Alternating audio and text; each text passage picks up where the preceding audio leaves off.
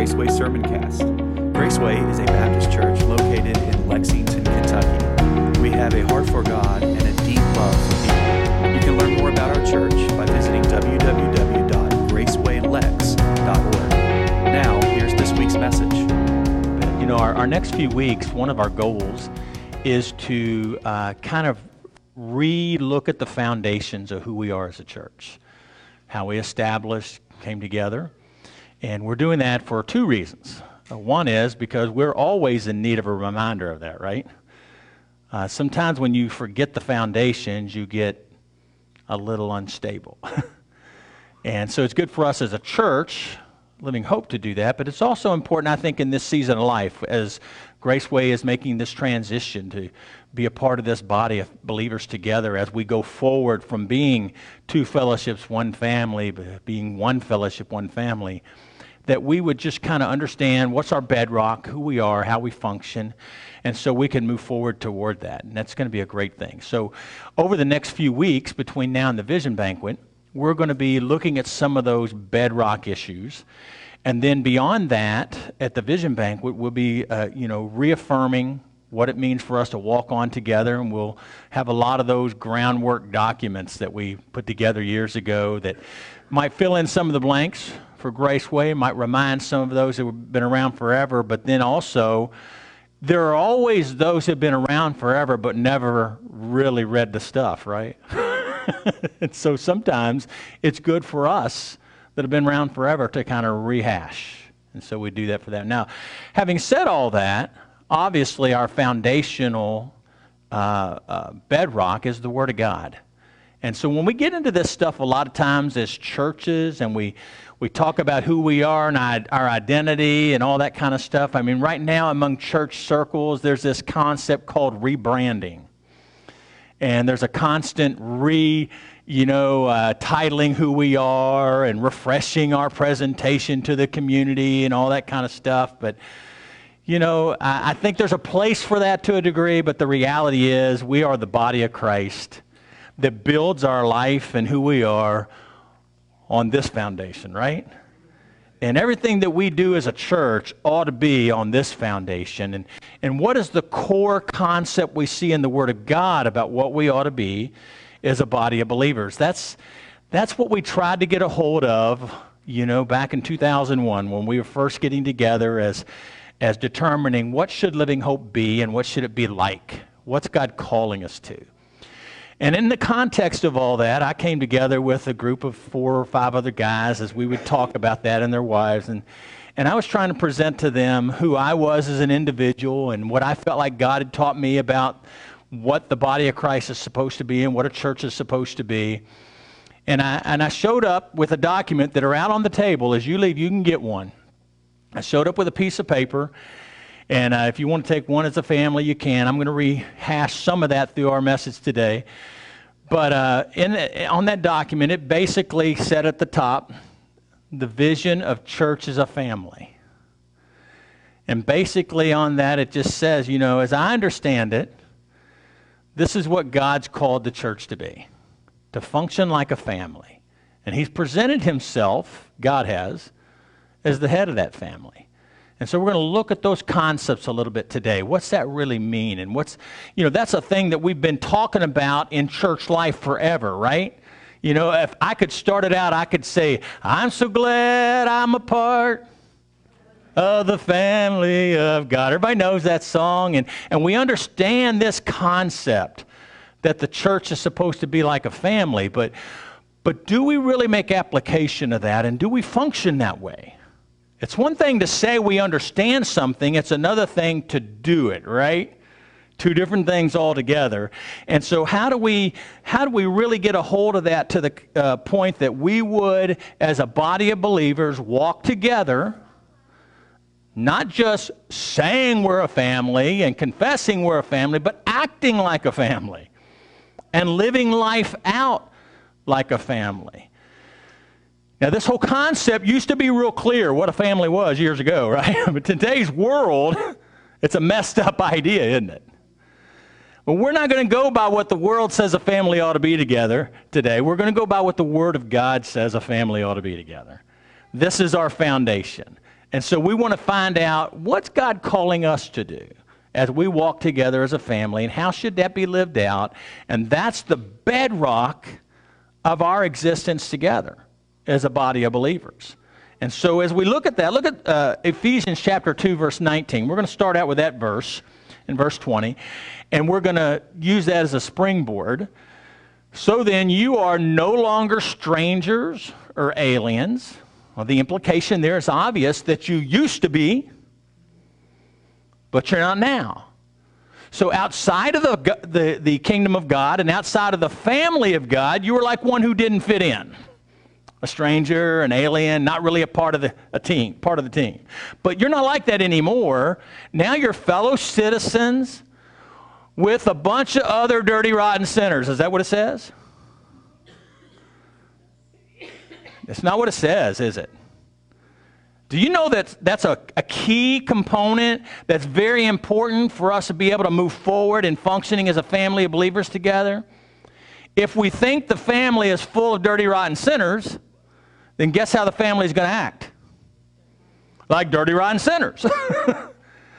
but if we know that the family of God is a family that God has taken from being dirty, rotten sinners cleansed them by the blood of the Lamb, brought them into his household, and now calls you. Did you realize this? God calls you a saint?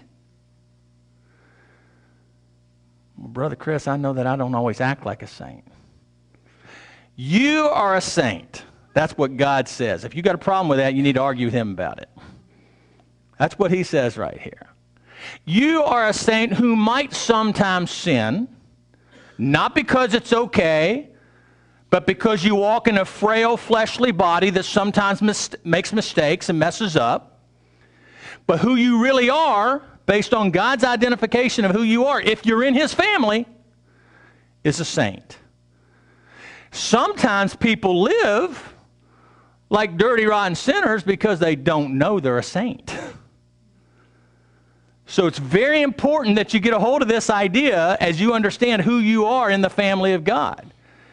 You are a saint who may sometimes sin. Matter of fact, the propensity and the probability is that you're going to sin.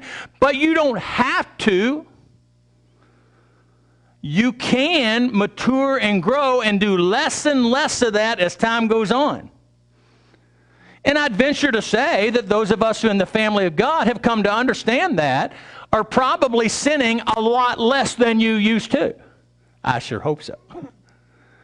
Doesn't mean that you're going to have a day that you're perfect in every way. The probability is because you're walking in a fleshly body, you're going to end up making a mistake and sinning. But that's not who you are, and that's not what you're going to say is okay for yourself, and you're not going to identify yourself as that.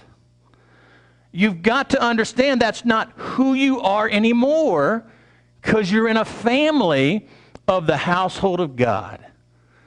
Now, every family has a father, has the beginning of father. In the context of the, we're going to talk about a traditional, stable family, okay? That's, we're talking about God as He presents His family. He's the father of His family. Guess who calls the shots in God's household? He does. He does. Yeah, I mean, when, when you're raising kids in your ho- uh, household, the kid doesn't come and say, Guess what, Dad? Today I'm in charge, and from now on, you're going to do things the way I want you to. exactly. we, what's that? Yeah, can I show you the door? yes, that's good. Yeah. But sometimes that's the way Christians live in God's family. And they somehow relate to God as it's optional that I should live by his household rules or not. It's not. It's not optional. He has a clear desire for how he wants his family to live. He understands something that we all know is true. A child in a home as they grow, do they always do things perfect? Does every one of the children always put their toys away every time they're done play with them? Anybody got any of those kids? I never had any of those. I mean, they did it some, yeah. But do they always do everything perfect? Of course not. And the father of the home knows that. But does that make it okay? Well, no. If it was okay, you would never, ever say a word to him about it again, right? If it was okay You would say, hey, live it up and do anything you want to, tear the house down. I don't care. It's not okay. It's understandable because they're immature and they're growing and learning. And the father, the parents, they know that. They get that. God knows that about you, He knows that about me.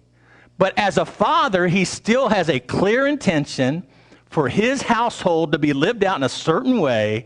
And He gives us clear teaching in the Word of God about it.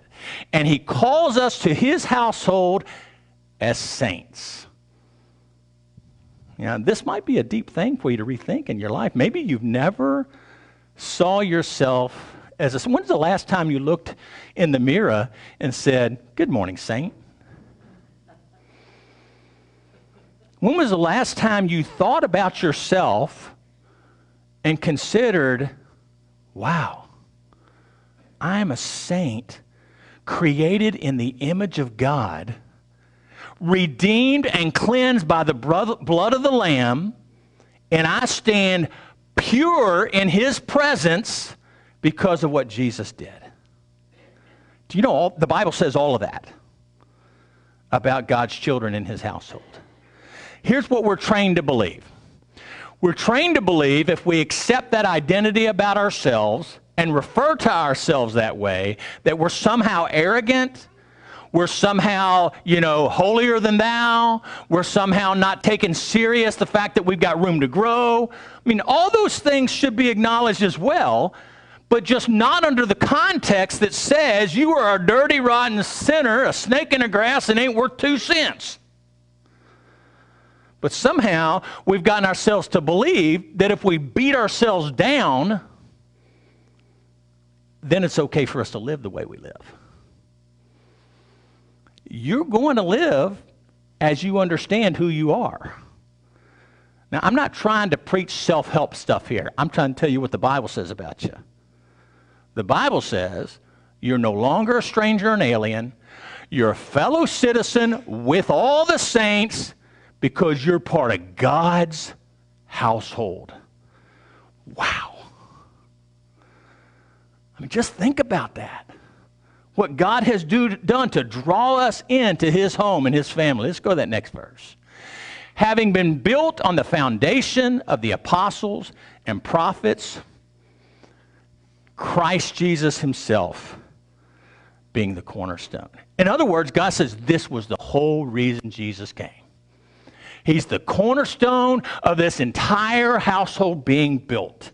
This was what God had in mind as He sent Christ to redeem us and pay for our sins, to bring us into His household, to be saints in His kingdom, and that we might know that's who we are, so that when we do mess up, we would recognize that's a mess up. That's not my identity. That's not the way I am. I'm going to be. I just, I, I just messed up. God help me. Can I grow in this? Of course. He's a father's going to help you mature and learn. Well, I have I want to preach four or five sermons at once here, and I got to be careful. That you be telling me where the door is, right? so what I want to do this morning is talk about God's household. What's His household supposed to be like? As we're talking about the family of God, this family that God wants to build, that He's called you and I into, that we're no longer strangers and aliens in, but we're now inside that household as saints, those redeemed, bought by the blood, purchased completely, fully His, in which He is the Father, what's that household look like? In this household of God, I want you to know something. There is one Father. There is no democracy. Uh oh. You ever, you ever been, when you was raising up, uh, some of y'all that had really rough childhoods, I mean, maybe one or two, I don't know, and, and you kind of backboned up against mom or dad at some point in time, and you said you let them know the way it was going to be, and they let you know where the door was? Let me tell you a little funny story I've told two or three times over the years. Picking on you, Joel. Here we go, okay? Just so to give you a heads up. Uh, so Joel was maybe five or six years old. I don't remember. He was really, really young at the time. We were living over on Seattle Drive here in, in Lexington. and there was something, I don't remember what the rule was. It was time to do something, and Joel was upset, and, you know, he didn't like it in his youthfulness as a kid, and, you know, he decided he's going to run away. I am running away. I said, Really? Don't. Anybody else had a kid do that? Okay, yeah, Joel's not, it's not unique. Everybody's. I'm running away. No, we don't want to run away. Yes, I'm running away. I don't like it here. I don't like these rules. Well, we're going to miss you. Are you sure you want to run away? And he had this little red suitcase that he played with all the time. He actually went and got his suitcase and he had some stuff packed in it. You know, he's getting ready to walk out the front door. And I said, Well, hey, wait a minute. Let me see the suitcase. Let's check it out. I want to make sure you got what you need, you know. Oh, you might need something else. What about this tool? You don't want to miss that. We are really going to miss you. Are you sure you want to do that? Yeah, I'm right away. He did. He walked out the front door, walked out the sidewalk to the sidewalk. I stood at the door. Joel, I'm going to miss you, man. You can stay. You don't have to leave. But if you stay, this is the way we live here. And mom and dad's rules have to be followed. What do you make it? A half, maybe two houses down the street? I don't remember what it was. he walked about two houses down the street, and soon, pretty soon he turned and come running back home, and he moved back. Of course, we had a party, and we loved it, and it was great. And, and you know, just tried to use it as a moment to say, hey, man, we want you here, of course.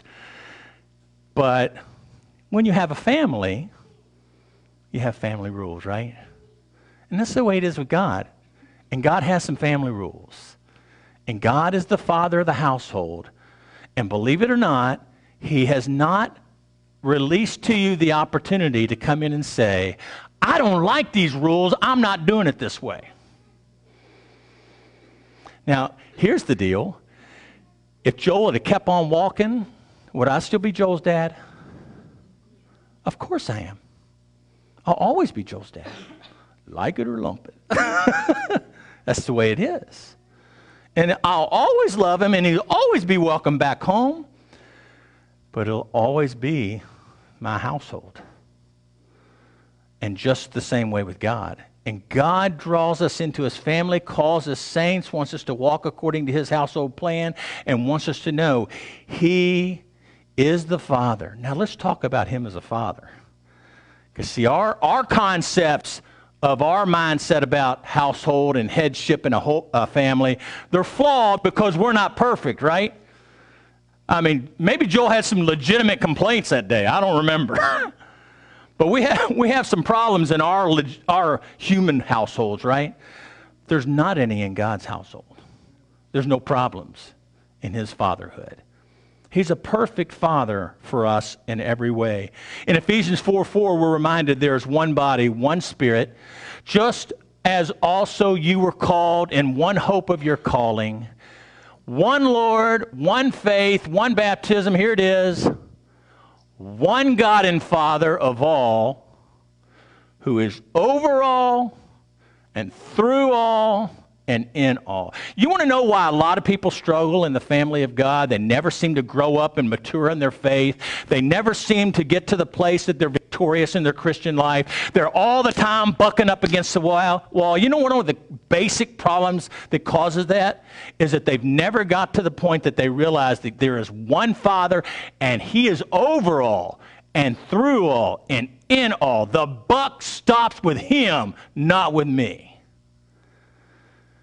just getting this one little bitty thing settled in the heart of a believer can catapult their Christian maturity because they no longer go to war with God. They no longer go to God and say, Yeah, but. They no longer go to God and say, Well, hey, I want you to hear out my side of the story.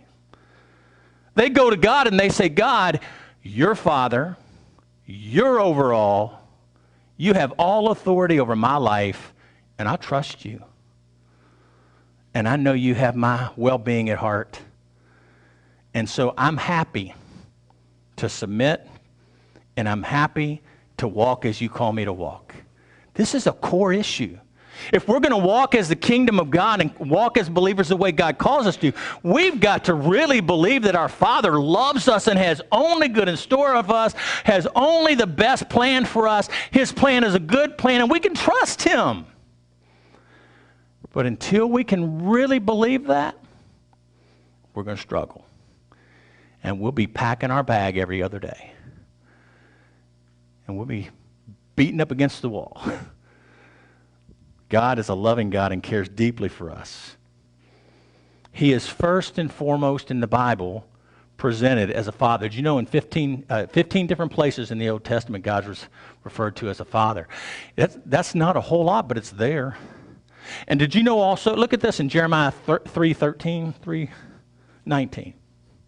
Here, here what this says. Then I said, How I would set you among my sons and give you a pleasant land, the most beautiful inheritance of all the nations. I said, You shall call me my Father, and not turn away from following me. Way back in the Old Testament, God's revealing to the people that He called to be His nation this is how I want you to know me. I want you to see me as your Father. Well, let's fast forward a little bit to the New Testament where we see Jesus coming and representing for us how humanity ought to live with God. Because somehow or another, even though this was very clear and plain, somehow or another, it got missed. And to really relate to God in a fatherly, loving child, loving father relationship, it just wasn't quite that way. And so when Jesus comes on the scene, he reveals for us how human beings are supposed to walk with God Almighty. And now, instead of 15 times of understanding, Jesus himself refers to God 165 times in the Gospels as Father. All over the place, he's calling him Father. He first and foremost refers to him as Father. And then he uses a word that's really different for Father, not the pater, which is a Greek word referring to God in his holiness as Father, but also Abba, Father. It's a word that carries with it a lot of intimacy. And, and in some circles today, there's been this transition to using that word as daddy. Well, it, it carries that kind of intimacy, but not that kind of carelessness. Because sometimes daddy gets treated more like a, yeah, not, not having all the respect that daddy ought to have.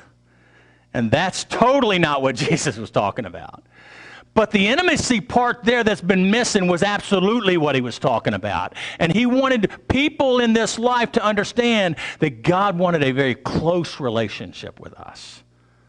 And, and a relationship such that they could have a 100% confidence in who he was and what position he held in their life. And even though that child may not reach out every single day, they never have a doubt that he's always there for them, right? Because that's what a child who understands father as daddy knows. He would take a bullet for him in human terms, right? Or he'll take a cross for him, as he did. So we could have a relationship with him. And so Jesus paints that clearly for us and wants us to get a hold of that. You know, some are challenged with this idea as God as Father because they don't know of a really good fatherly example in their life. And that's sad. But that doesn't mean we can't have that. We can go to the Word and see that, and we can be drawn into that. You know, I was one of those guys. I didn't have a great fatherly example. My, my, my dad passed early in my life. But I'll never forget the day that I read a verse of Scripture that changed my life in Psalm 68, verse 5. A father to the fatherless and a husband to the widow is our God. And it just kind of slapped me upside the head. And I thought, oh God, I've been missing out. I've never been fatherless. You've always been willing to be my father. And so from that time on, I just kind of dove into that. And I, I, began to build my relationship with God as if He was the only father I ever had. And God began to fill spots that I, I didn't know He could fill. God is a great father. You need to give Him a chance to be so. Learn to look at Him that way with full respect and confidence and know that He loves you more than you could ever, ever realize. Second thing about God's household, he's, he's the only father, he's in charge. But in God's household, we are called by two metaphors, as the scripture teaches. In one of those metaphors, we're called a bride, the bride of Christ. We're going to come back to that in just a second. In another one, we're called sons and daughters, those that have been adopted into the family. As we see Jesus, the firstborn among many in the family. And so we see ourselves being called by the Word of God sons and daughters in His family. We saw one place already we're saints. But in this sons and daughter, this adoption into the family of God, there comes in that some sense of real belonging, doesn't there? There comes in that some sense of being a part of the family line. The blood is in us. We're part of the bloodline. It's also covered us, right? we understand that. Look at Galatians chapter 4, verse 5. So that we might redeem, so that he might redeem those who are under the law, so that we might receive the adoptions as sons. That includes you ladies too and daughters. Because you are sons and daughters of God, as sent forth the Spirit, His Son, into our hearts. Now, not only am I His Son, I've had His very essence placed in me to identify with that. I know whose I am. If you take a son that's in healthy relationship in their family, you can't convince them that they're not part of the family. It don't matter if you picked on them their whole life and told them you were adopted. You're not part of this family. None of y'all had no kids do that before, have you? I don't think anybody. Did y'all do that to each other? I don't know if anybody did that. but the, you know, the idea is that we know that we're part of the family because we have that sense of identity, right? And God's done that for us through the Holy Spirit so that inside our hearts we cry out, Abba, Father. Look at verse 7. Therefore, you are no longer a slave, but a son or a daughter. And if you're a son or a daughter, you're an heir. Now, there was a process that had to happen for this to take place. I mean, some of y'all that adopted kids understand there's a process involved, right? There's a lot that has to happen to make it take place. In our case, there had to be a sin problem addressed. And God did that through Jesus Christ. And it was a high price to pay. You know, I, I was talking to somebody the other day. Uh, some people that have gone through some of these adoption processes, some, some of these things can be forty, fifty thousand dollars. That's a lot of money. Pretty costly. That ain't nothing to the price God paid. That ain't nothing. The price that God paid in, in order to get you and I to be sons and daughters in his family is phenomenal. Again, if, if that's of no value, then you misunderstanding value because that's the greatest value ever pay, uh, paid for something. And that God would pay that for us to make us a son and daughter, and then to place in us the seal of his family, sealed by the Holy Spirit, that will constantly lead you and teach you in truth. And affirm for you who you are, and confirm for you that He's there and with you, and that you're never going to be alone, and that He'll never leave you and never forsake you. He's done all that for you as a son, as a daughter.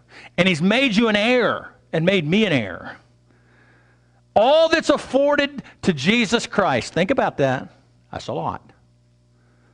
Is afforded to me in my humanity. Because I'm a joint heir.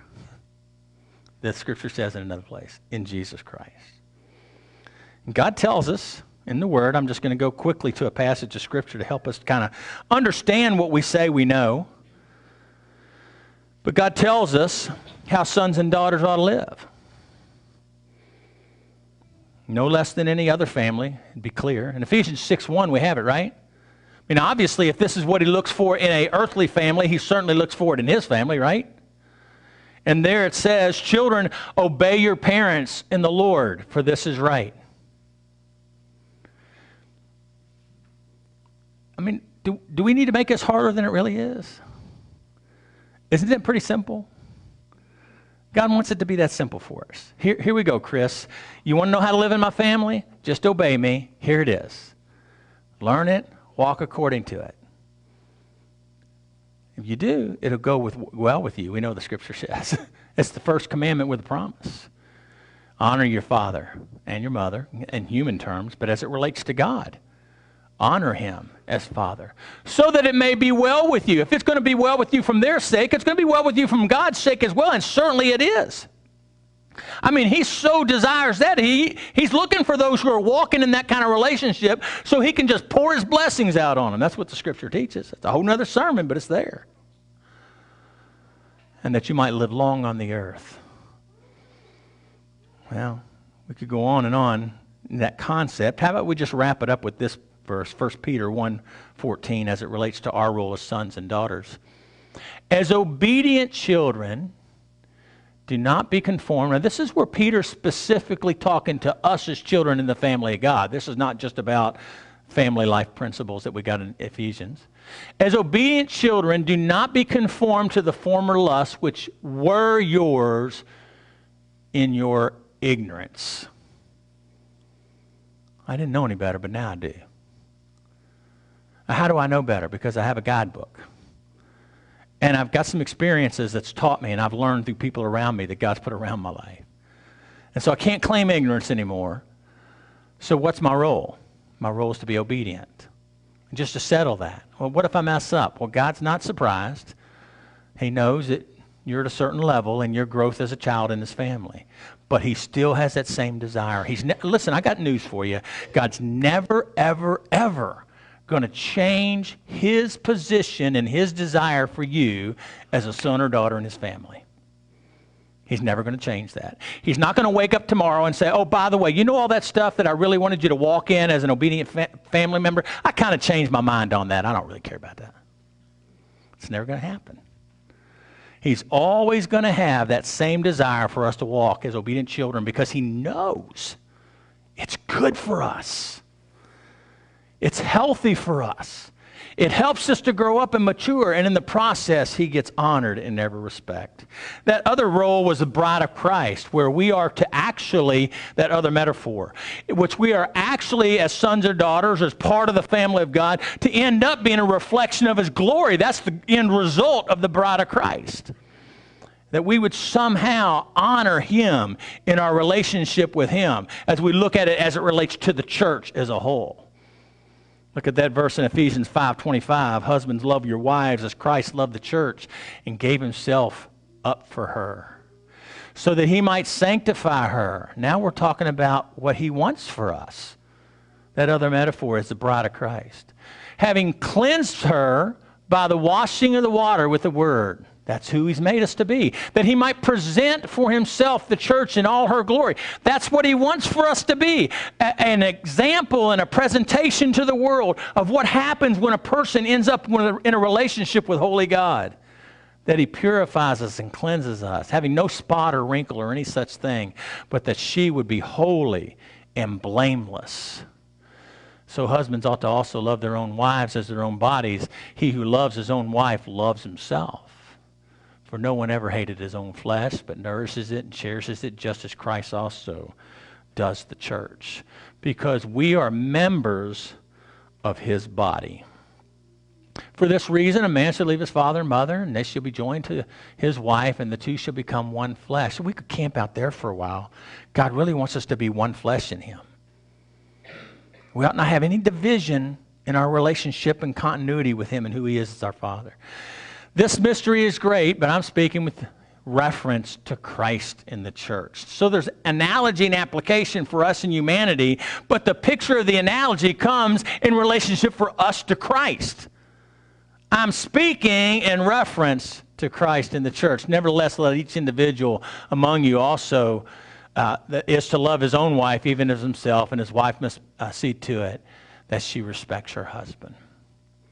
I'm not, I'm not preaching a long sermon right now on husband and wife relationships. I'm just reminding us right now of our relationship to God and His family as one that holds Him in high regard and respect as it relates to us being the bride of Christ, as one that reflects his glory and seeks to honor him as it relates to our being the bride of Christ, and as one who chooses to walk in full humility and submission and obedience as one who is a son or daughter in the family of God. And so those metaphors ought to be who we are and what our identity is. Let me close with this last thing that goes back to that handout I was telling you about that you can get a copy of. There's, I think, 35 or so out there, so take one per family. If you need more later, just let me know. But I want to go on to this next concept of the household of God, the final point. The household of God, we first looked at, has one Father. The household of God is full of saints who are called sons and daughters, who are to emulate obedience to Him and also reflect the beauty of the bride of Christ to Him. The household of God, though, we've got to understand, has some basic principles of how we function, how we live it out daily. And I want to give you just four real quick basic concepts that are kind of character traits of the household of God. And I'll give you some scripture verses to back them up. And this is what I came together with these folks years ago and said, as I understand it, here's how church is supposed to function. I didn't have any, I didn't have any guidebook to go to. well, I had a great guidebook to go to, but I didn't have any other denominational framework that I was trying to follow at that moment. I was trying to just see what the Word of God says a church is supposed to be and how it's supposed to function. And so out of that, I presented that document that basically says, you know, we're to function like a family. We're to understand who the Father is. We're to understand we're the children. And that we're to live that out. Basically, holding fast to that concept in Ephesians 4 1 through 6, where it talked about at all costs, at all costs, preserving the unity of the Spirit in the bond of peace. That's what we're supposed to be as a family. Those committed to trying to preserve that unity, trying to preserve that bond of peace. So it's lived out, I think, in four basic principles. One is the principle of getting together. Hard for a family to grow together, they don't get together, right? We call it church attendance. you know? In Ephesians, I mean, Hebrews chapter 10, verse 25, it's called the assembly, right? And we are called as principal members of the family of God to this principle of getting together. Listen, this is why it's important for you to come to church. It's not because if you don't come to church enough, you won't go to heaven. That's not, that's not it. It's about you learning how to grow in your family. And if you're never together with your family, you're not going to grow deeper together as a family, right? It's a very basic principle committed to gathering together. So, as often as you're able, please come. Please be a part of us. Please be committed to fellowshipping with the believers so that we can grow in depth and maturity together. It's one of the ways we mature as a family. So, as the scripture says, that we might encourage each other more and more as we see the day drawing near, and it is drawing near. Whole another sermon there. How about another principle? How about the principle of understanding leadership? Just like you understand a father. If we don't have that concept among us, then we're not going to be able to mature and grow the way we ought to. If we don't realize that God sets up a family with some leadership, I'm not talking about having this concept that everybody beat down under the leader's thumb. That's not the, it, it at all. It's the idea of respecting what God's doing among his family, just like we respect God as the family leader in our family. And so God places among the fellowship individuals to fill those roles, and God would just ask us to respect those roles. To honor that. That's not to say that you'll never be disagreeable or that you don't ever have a, another opinion. Anybody ever have kids in their household that express their difference of opinion along the way? Okay. There's room for that. You can have an expression of difference opinion.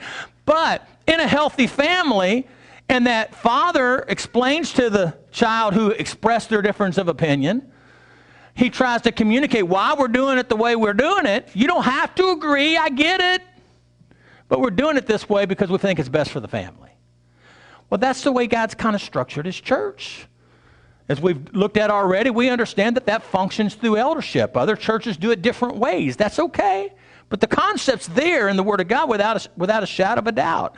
And so we need to find ourselves committed to that. 1 Timothy 5:17 says this, "Let elders rule well." Or, or it says the elders who rule well, rule well are to be considered worthy of double honor. Now, here's our problem. As soon as people read a phrase, rule well, something kind of gets in our back. he ain't telling me what to do. I'm a priest in the family of God. I believe in the priesthood of the believer. Don't be telling me what to do. And we're missing the concept when that happens. I didn't write this. That same, that same book that we get the priesthood of the believer and the individuality of our relationship with God, that same book's what wrote this. Same Holy Spirit. And it just tells us that when we understand we have leadership roles, that we just respect them. That's all. We honor them, we respect them because that's the way God designed it, and we just want to walk in agreement. If we have some disagreements and misunderstandings, hey, we're going to voice it like always. We're going to share our hearts with one another, and but we're in the end result going to trust that somehow they're trying to follow God the best they can, and we're going to honor them for that. Especially those that work hard at preaching and teaching, because they're trying to communicate the truth of God's word. Another principle that's pretty clear as it relates to family principles is the principle of maturation. What do I mean by that? The principle of desiring growth in the individual members of the family. How many of you had kids and when they were babies, you looked at them and said, I hope you never ever grow another ounce? Sound kind of dumb, doesn't it? What would happen if, if we saw that happen? We'd all be babies. it wouldn't be healthy, would it? Wouldn't be the norm of what God desires for that baby. We matter of fact, if you had a kid and you saw over a period of a year it never added one ounce to its body, what would you be doing? Going to the doctor. Why? Get some help. What'd you say? It's not normal. Something's wrong here. And so here's the problem at that time in my life as I was thinking, what's supposed what's the family, the church supposed to look like? The problem I was running up against is I tried to find a model to say plug and play this. I was looking at the average church from what I was expressed or experiencing and saying, oh my goodness, Where's the teenagers? Where's the young adults? Where's the grown ups? Where's the mature men and women in the body of Christ? Why is every church I seem to look at, uh, you know, an inch thick and a mile wide? Where's the depth in the understanding of the Word of God? Where's the depth of really walking by faith? Where's the depth and full, absolute, deep commitment to the will of God? Willing to submit, willing to say no to their own ways, willing to set their desires aside, willing to say they want Him and Him alone. Where is it?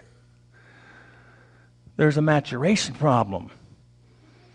And if we're going to be a healthy family, we need to see people growing up in the Lord, moving forward, no longer holding on to the elementary principles of the Word. I mean, it's a whole other sermon, right? And so maturation is key, and Ephesians chapter 4 speaks to that. I'm not going to take the time to read all those verses, but it's really clear in verse 15 where it says, But speaking the truth in love, we are to grow up in all aspects to Him, who is the head, even Christ. Listen, don't ever be satisfied with staying a baby in Christ. Have a deep desire to grow up and be useful to the Master. Making the augmentations and changes in your life that you know honors the father of the family so that he can use you. Finally, and I'm wrapping a lot of stuff up here slowly, but I want to say this last thing. But this last thing is interesting because we don't get to control it. I wish I could. This last thing is the principle of, mature, of, reproduction. I mean, a healthy family grows, right? You want it to grow. It grows in a thousand ways, all right? Has ministry opportunities in many. You're multiplying yourself all the time. I'm not talking about just in births. Sometimes it's in adoptions. Sometimes it's in mentoring. Sometimes it's in, in fathering those who are not even your own. You know? I mean, I could tell you stories. I mean, I've got four or five individuals in my life that, even though I didn't have a physical, matter of fact, I just wrote a card this morning to one. And, and I wrote in the letter, I said, I'm thinking this morning about the fathers and mentors God placed in my life Jeff Pound, John Steele, um, Peter Lord, and then I was writing to Howell Upchurch. and you, Hal, and May, who have been fathers and mentors and mothers in my life, that had I not had them, I wouldn't have been able to grow up. And God's doing that all the time in lots of ways. But, you know, here's the thing we think about in, in multiplication. We just think in terms of size in, in the sanctuary, right? Listen, it's so much bigger than that. So much bigger than that. We'd like to see that here, wouldn't we? I mean, everybody wants to see their family grow to a, a certain extent. But when that happens, you don't get to control. As it relates to physical births, you don't get to control, do you? That's up to God. As it relates even to the opportunities to be a mentor or an impactor on the life, no, you don't even get to control that. God brings them in your life or out of your life, right? But what He can do is, I mean, what you can do is find yourself faithful and committed to the principle that when the opportunity's there, I'm going to be useful to God in this reproduction process and in this mothering and fathering and mentoring and caring process so that the family of God is healthy, honorable to the Lord. Man, there's, I mean, we could talk a long time about all these things, right? But you get the core concept. That's who we are here. That's what we're committed to as Living Hope. We're committed to being a, a church that lives like a family, trying to walk in these family principles, honoring God as the Father and Him alone, seeking to be good, obedient children to His will and His way, and then to walk in these basic household principles that He's given us to walk in as a group of believers. Maybe, maybe you're still not in the family.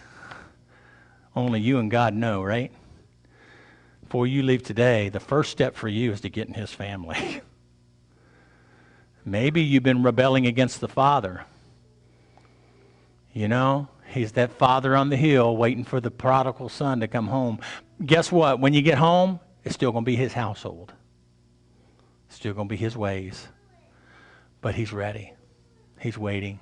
And so respond to that today. Maybe, maybe it's just an awareness, God. I got to grow up in some of these things that you call me to grow up in. It's time for me to move forward. And just respond to that and, and hear the Holy Spirit speak to your heart and say, Lord, I'm going that way. Doesn't matter whether anybody else does or not. Let's pray about that and respond as the Holy Spirit. Thank you for listening today.